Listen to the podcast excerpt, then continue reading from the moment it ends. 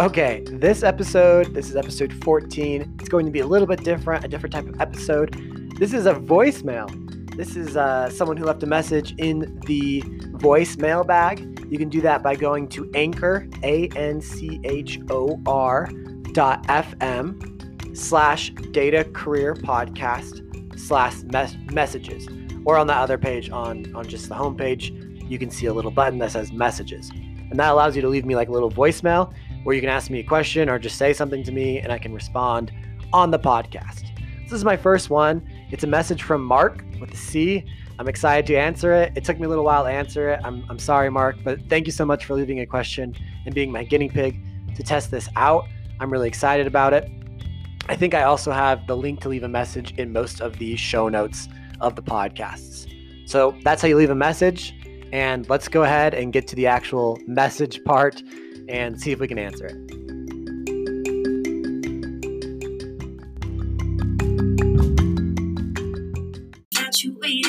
Oh shit! Wait, um, my bad. I uh, I didn't know it was gonna start directly. But hey, I was uh, yeah. So my name is Marc. I'm I'm I'm a student. Uh, I'm looking for a job. I would love to be a data scientist, but I know uh, you don't get that job quickly that quickly. So I'm looking into data analyst. Uh, but yeah, I was looking for like some tips you can you can give to students, uh, particularly looking in in that area. So yeah, that was it. Thank you. First off, Marc, I like that song. That was that was a fun little uh, intro there. Um, well, yeah, and thank you again for the question. I really appreciate it. So you're a student who wants to get into a data career one way or another, and what advice do I have to help you get in that data career? I think the biggest thing is you just gotta you just gotta go and do stuff. You gotta do projects, personal projects. That is my answer to everything. So I'd I'd ask you, do you have a personal project? Have you done something on your own? You know, you've taken data from online or you've recorded data for yourself and made a project, done some sort of graphing, dashboard making, machine learning model, whatever whatever you can do with your data skills. Have you put those on display in a project? And if you have, great. Now tell me where did you post about it? Where can I find that project? How can I find it? Is it on your resume? Is it on your GitHub? Is it on your LinkedIn?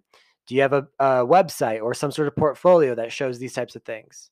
Where can I see that project? I think the future of resumes is projects. I think resumes are dead. Uh, not yet, but they're they soon will be. And if you want to be a really good candidate for a job, I don't think a resume is that important. It's it's what projects you have on your resume that I can talk to you about that I can go investigate myself. Um, I do think you're right. I think being a data analyst is a, a, stepping stone to being a data scientist. I think that is a great place to start. Um, and I think the key in all things in life is figuring out how to get paid to learn. If you can get paid to improve yourself, that is the best position to be in. And luckily, that's kind of what I've been able to do in my career is, you know, start at positions that didn't require that much experience and kind of upskill myself at those positions to qualify myself for my next job. Um, and that I think that that should be the main goal. So I think being a data analyst is a great place to start. I think you should try to network and find a role. Find someone in your in your connections that's looking to hire, or their company's looking to hire. Um, I think starting as an analyst is a good start. Um, I would also like really try to work for a small company. I think I think they're just more flexible and they could offer you a little bit more flexibility to learn and maybe become a data scientist at that small company. You know, at VaporSense, I started as the lab technician and I ended up leading, leaving as the, the lead data scientist. And I was only able to do that because the company was tiny and it helped me grow. At Exxon, I, you really couldn't play that much outside your position because it's just such a big company. Um, so I like small companies. So I would maybe try to find small companies. A great way to find small companies is find ones that are associated with your university. Maybe the founder went to your university, they're an alumni. Um, maybe they are like a spin out out of the university, like they have a professor on the board whose technology technology they're licensing. That's actually what VaporSense was. Um, maybe they're just posting on the university job board. I think if you find a uh, job or an employer or a company that's small and associated with your university, you have a better chance of getting in. You have a better chance of meeting them face to face. And I think you just have a better chance of enjoying it.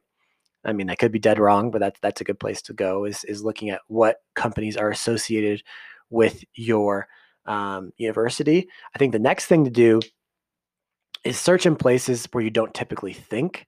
I think a big one is Stack Overflow. You've probably used Stack Overflow before. Before, if you Google any sort of like Python or programming question, usually there's an answer on Stack Overflow, and we use it really good for that forum. It's just like a, a, a source of knowledge for all things programming. But there's jobs there, and there's cool jobs there.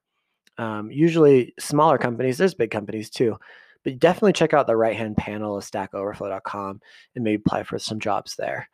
Um, so yeah, I think that's my advice. Do projects, put it in a place where eyeballs can get on it. Um, to be honest, when I'm hiring, I don't really consider anyone that doesn't have some sort of project posted somewhere where I can see it. I don't really care about the code. I just care about the results.